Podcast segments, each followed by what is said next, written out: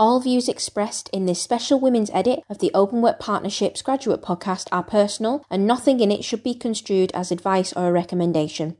This podcast is in conjunction with the Openwork Partnerships Inspiring Women in Financial Services Conference, an event proudly supporting the women in our network.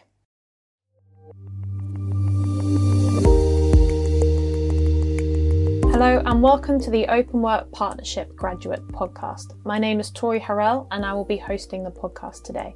In today's episode, we will be discussing the topic of inspiring women in finance and how we can inspire the younger generation of women to join the financial services industry.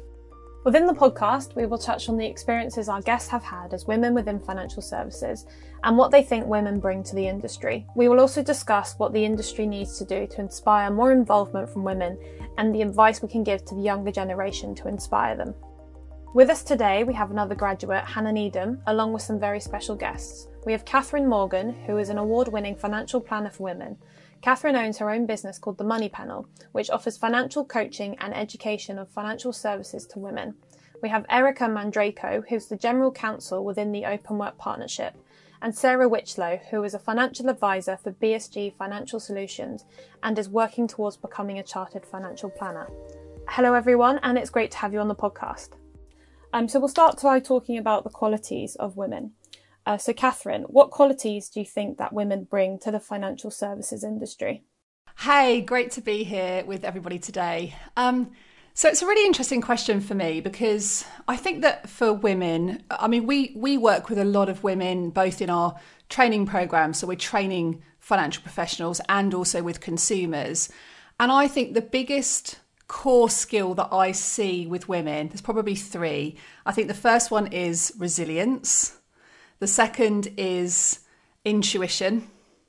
And the third is holding space and being sort of empathetic.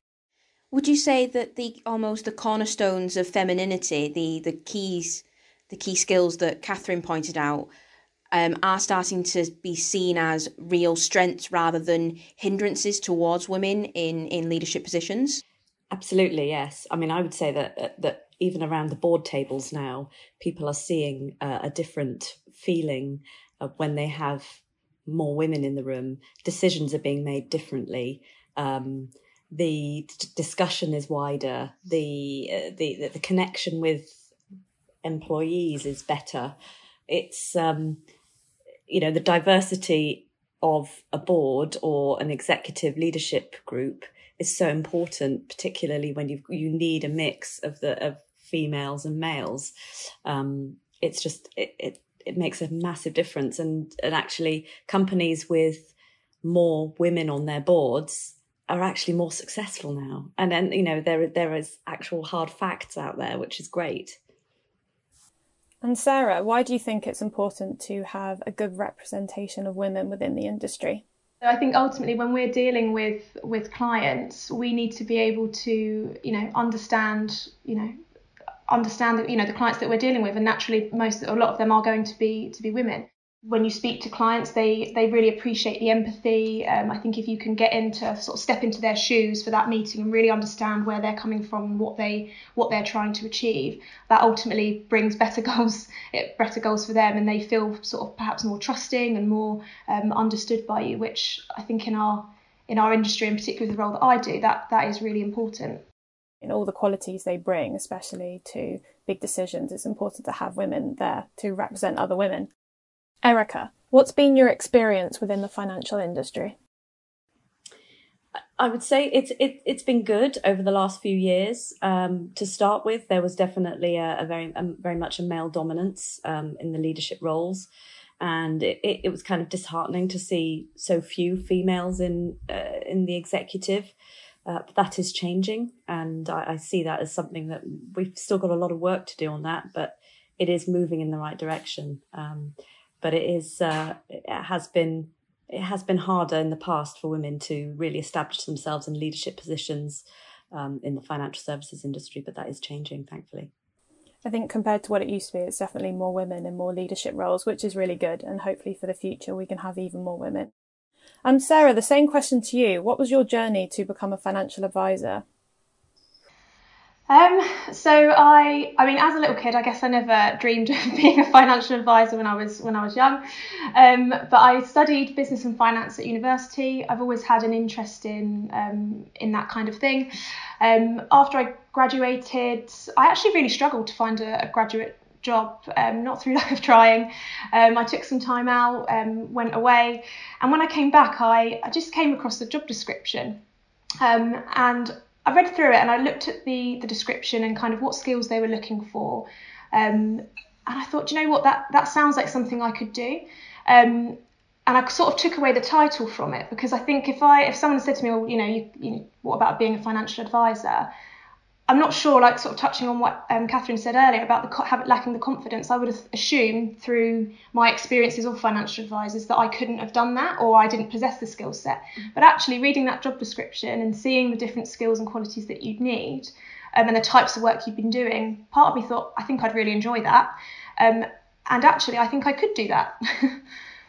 and that's that's pretty much it. And that was only four four years ago, so I'm still relatively new to all of this, I suppose.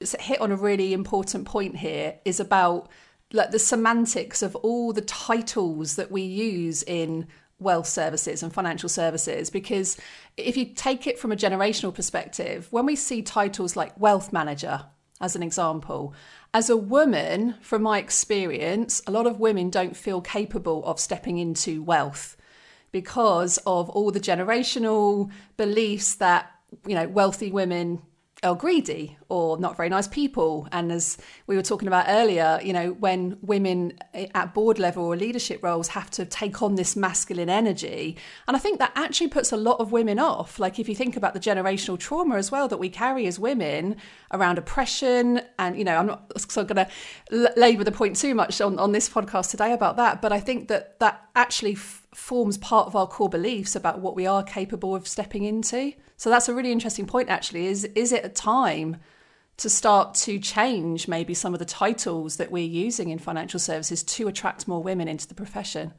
I think Sara, hearing how you saw the title of the job and then felt that you could go into it and gave you the confidence to apply for the job. Since becoming a financial advisor and obviously studying to become chartered, what's been your experience with the industry? I mean, I have to say, on, on, on the large, positive. Um, I think thankfully I've joined at a time where things have already started to change. Um, so I've I perhaps haven't felt what seniors you know have, have felt in, in the past. I've been to events, you definitely feel like you are in the minority, um, being a, a, woman when you've got a whole room full, full of men. There's still though you still sort of pick those things up, but I think largely it has been it has been been positive. Um, I guess from a client perspective, when I speak to clients, fortunately, I haven't felt that me being a woman has impacted that at all. Catherine, you have your own company which provides financial coaching about the financial services industry. What steps have you taken to be so successful in what you're doing? I wouldn't be where I am today if it wasn't for all the support I've had from the financial services profession you know, I've had a lot of support from men and women around me. I'm very much about, you know, building a business in collaboration with others. And and so when I whenever whenever people ask me about how I've grown a business, I think for me it's about a couple of things. The first thing is about being really clear on your vision and who you want to serve. And I think particularly in this industry there's so many people that need help with money and the most successful advisors that are around me that I see are people that are really, really super clear on who their ideal client is. Who is it? Who is it they want to serve? Who do they want to create change for? And the the more niche we can go with that, the better. And and I think a lot of women struggle with this because um, we go around the houses wondering who we should serve, or we end up inheriting client banks and then potentially working with clients who just are not best matched with our skill set. And I think that's really important. So I think for us, our success came from being really super clear on who we wanted to serve, which often is just a mirror version of ourselves, right? Because we've we've walked in their shoes, we've lived their experiences, so we can really help people who are of a very similar um, situation to us or have been through a similar situation. So we've worked with um, women, for example, who have gone on to build practices who serve women who have lost their partners for example, really niche because they've been through that experience, they've been through that grief cycle. We've worked with guys. Uh, there's a guy actually I worked with a few years ago who's a, also a firefighter as well as a financial advisor. and he struggled with a lot of mental health. And so he building his confidence in sharing his own story around mental health. He now takes men on walks um, and has conversations with them about money whilst they're walking, because there's a lot of research around the positive benefits of walking and talking. You know, so I think having a really strong niche is really important, but I also think being clear on your vision, you know, what is the change you want to have in the world? Because when we focus on our vision, we focus less on the money and more on the impact. Um, and of course, more money will create more impact. But but I think that we often lose that sense of what are we doing this for? What, what what's the most important change that I want to create? And it doesn't have to be like pioneering. It doesn't have to be a huge change. But together, if we can create small changes collectively, that's when we can start to make big shifts and tidal waves. So we spoke about how you were so successful, so successful in coming into the role that you have now. But what's been your experience within the industry? So my experience generally has been quite poor, if I'm honest. I mean, I came into financial services when I was 18. I had a, a, a, place at university to do law. I had no idea what I wanted to do, as many people at that age don't. And my sister worked at the bank. So I just thought, oh, I'll just do what my sister does. And I started working as a cashier and I kind of worked my way through the different roles. Um, and but but the biggest thing for me, I think, was being a very male dominated industry. I was the only woman in my team. And I was quite badly bullied at work, but not by men, by women. And I think that's an interesting conversation because often we talk about men and women, but actually there's a lot of um, you know a lot of cattiness i guess as well with with other women so my my experience actually wasn't great um, but when i got through that Uh, being in a male dominated team i learned some really great skills from some of my bosses in financial services and that i'm really appreciative for and i think a lot of the training i had in financial services definitely held me in really good stead for some really core life skills you know, I did. I remember when I first on as a financial advisor when I was 21, I had like six weeks of a residential course away from home, which is probably quite rare now. But you know, learning about listening skills and body language and all those really important skills. So I think there's a good balance there. But for me personally, I felt very isolated. I felt very unsupported. I felt very much like I couldn't challenge or question processes or the way things were. My boss always used to say, You're very tenacious, Catherine, which was basically a nice way of saying, Stop trying to challenge everything. Um, but I, I, think sometimes we do need to challenge things in our industry because that's how we create change. Um, and so my experience was kind of blended with some positive experiences, but really quite largely negative, if I'm honest. Thanks for that, Catherine. It's great to hear about your personal experience within the industry. It would also be great to hear all of your thoughts on how we can inspire women to come into the industry. Erica, why do you think that financial services industry needs to inspire more involvement from women? Um, I I think it needs to to to it basically needs to get rid of this. Um, it's because it, it is a myth that that financial services is male dominated because I think that's actually starting to put people off and that's that we need to get rid of that and and we need to say no actually financial services is not dominated by by men anymore. And there are some really strong women coming through um, businesses and that you will have a voice and that that you are you will stand on a completely equal footing with all of the men in the same business. And you're not like you say Catherine before it's not about gender. It's about you will be you will have every opportunity that everyone else has. So I think it's more about getting that message out because at the moment I think there is that there's still that perception that financial services is male dominated when it isn't. And if we if we keep saying that then I think that's actually going to put women off. What we need to do is create platforms for really inspiring women who are leaders in the in the financial services field to say look you can do it. This is this the, there is an opportunity here for you. Um, so I mean I I head up a, a, the legal team, and uh, you know most of my team are women. And but but equally, you know, I really want some more men in my team too. So, you know, we want we want we want sort of a, a general uh, equality across across all of the functions and all of the parts of the business. And I think that's what that's what needs to be done. Is we need to have that new message to say, you know, financial services for everyone. Um, and there are some great careers and there are some really inspiring um, leaders out there, men and women, and, and, and just go for it and don't be held back by any any prejudice that you you feel is out there. So um, that, that, that's my initial thoughts. Would there be significant value in our industry, particularly for female mentorship? So young women having strong female mentors within our industry. Yeah, 100%. I'm so glad that you raised that because I think that as, you know, as we were saying earlier, I think that more support in general, you know, whether that's mentorship, whether it's um, uh, you know, looking at what other people are doing in your organization. It's I did a lot of shadowing when I worked at the bank. That was great because you could, you know, you could learn from people that have already been through those experiences. But definitely role models. We need more role models. We need more role models not just for financial services, but also for the impact that will have on the consumers, which at the end of the day is the most important thing. And actually, if we have more role models, positive role models on boards, running businesses, um, it will improve the financial services profession. It will improve the economy because we know that women invest and we invest ethically and sustainably and all of those things. But it will also improve the trust for consumers because they'll see that and they'll observe that actually it's okay for women to be wealthy. It's okay for women to step into those leadership roles and not be the the kind of minority. It becomes more of a oh well of course. Like it's just almost expected. Having greater role models 100% would really improve that for the for everybody. On the graduate scheme we have the mentorship. And it's really been beneficial for us just to have like a catch up every month just to see what we're doing. Obviously we plan our careers as to what we do after the graduate scheme it has been really useful. And I think I definitely agree with you. We need the role models there just as someone to follow within the industry. Um, Sara, what do you think that the financial services needs to do to inspire more women to join?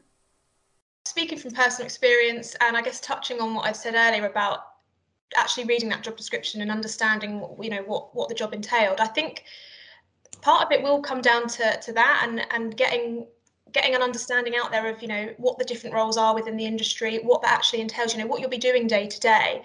Um, and i think that will that would hopefully unlock people's or make them realize their potential and actually no i can i can do this and kind of breaks down the stigma of what a, a role or a job title sort of means. Um, i mean i don't recall at um, at university you know on, on the careers fairs that they do. You know they've all got the stalls of all the companies you'd expect to see but i don't recall seeing you know financial advisors or anything anything like that. And at uni being a financial advisor was never on on the cards. I was never really looking at that at that avenue. Um, I perhaps was looking at perhaps other jobs within the industry but i still not sure. I actually appreciated what the jobs actually meant. It was just sort of a that sounds like it would be it would be good or you know you think it's a big name of that company you know people earn well people do well you can see people progress there. But actually when i think about it if i did i really understand what the job entailed? Probably probably not. Um, so i think from my standpoint people understanding and you know women and just younger people understanding what jobs are available in the industry and understanding what it means i think i think that's really important so, a question to you, Hannah. Um, as a current graduate on the Openwork Graduate Scheme, what inspired you to want to join the financial services industry? I think for me, it was probably my own mother. So, my my mum works in professional and financial services herself. So, like having those role models, uh, she was mine. So I saw it, even if I hadn't have made this decision, I always knew it could be an option for me because I know women can do that.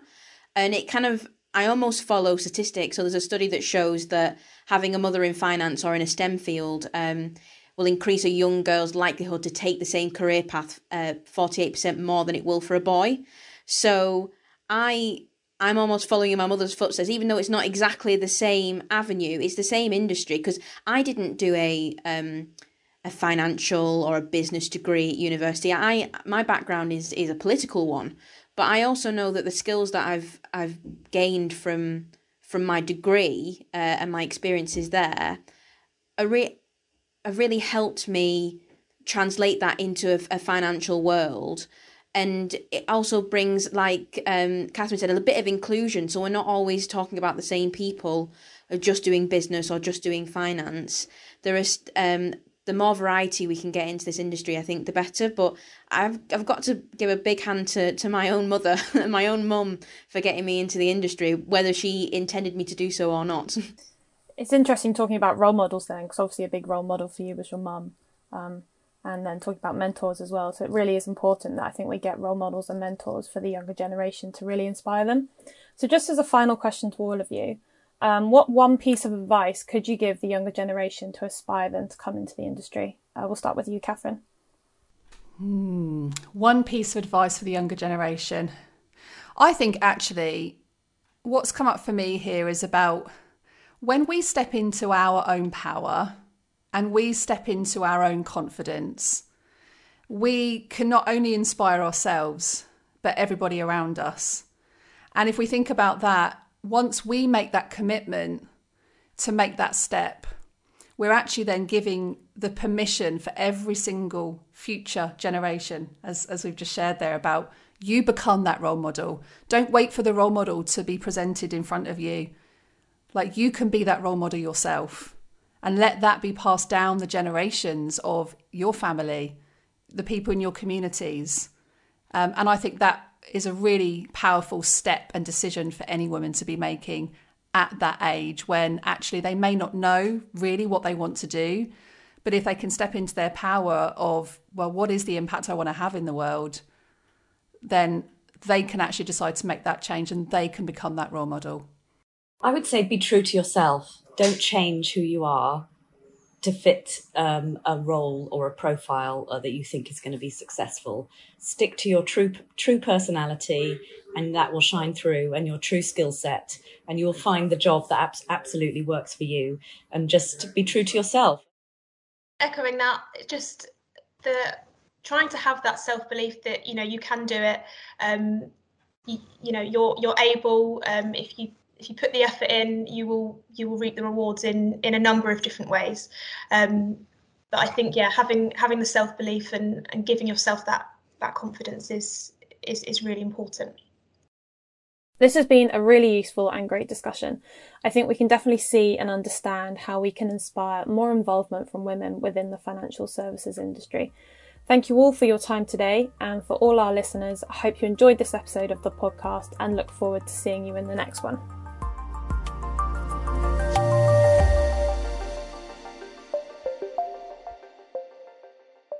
All views expressed in this special women's edit of the Openwork Partnerships graduate podcast are personal, and nothing in it should be construed as advice or a recommendation. This podcast is in conjunction with the Openwork Partnerships Inspiring Women in Financial Services Conference, an event proudly supporting the women in our network.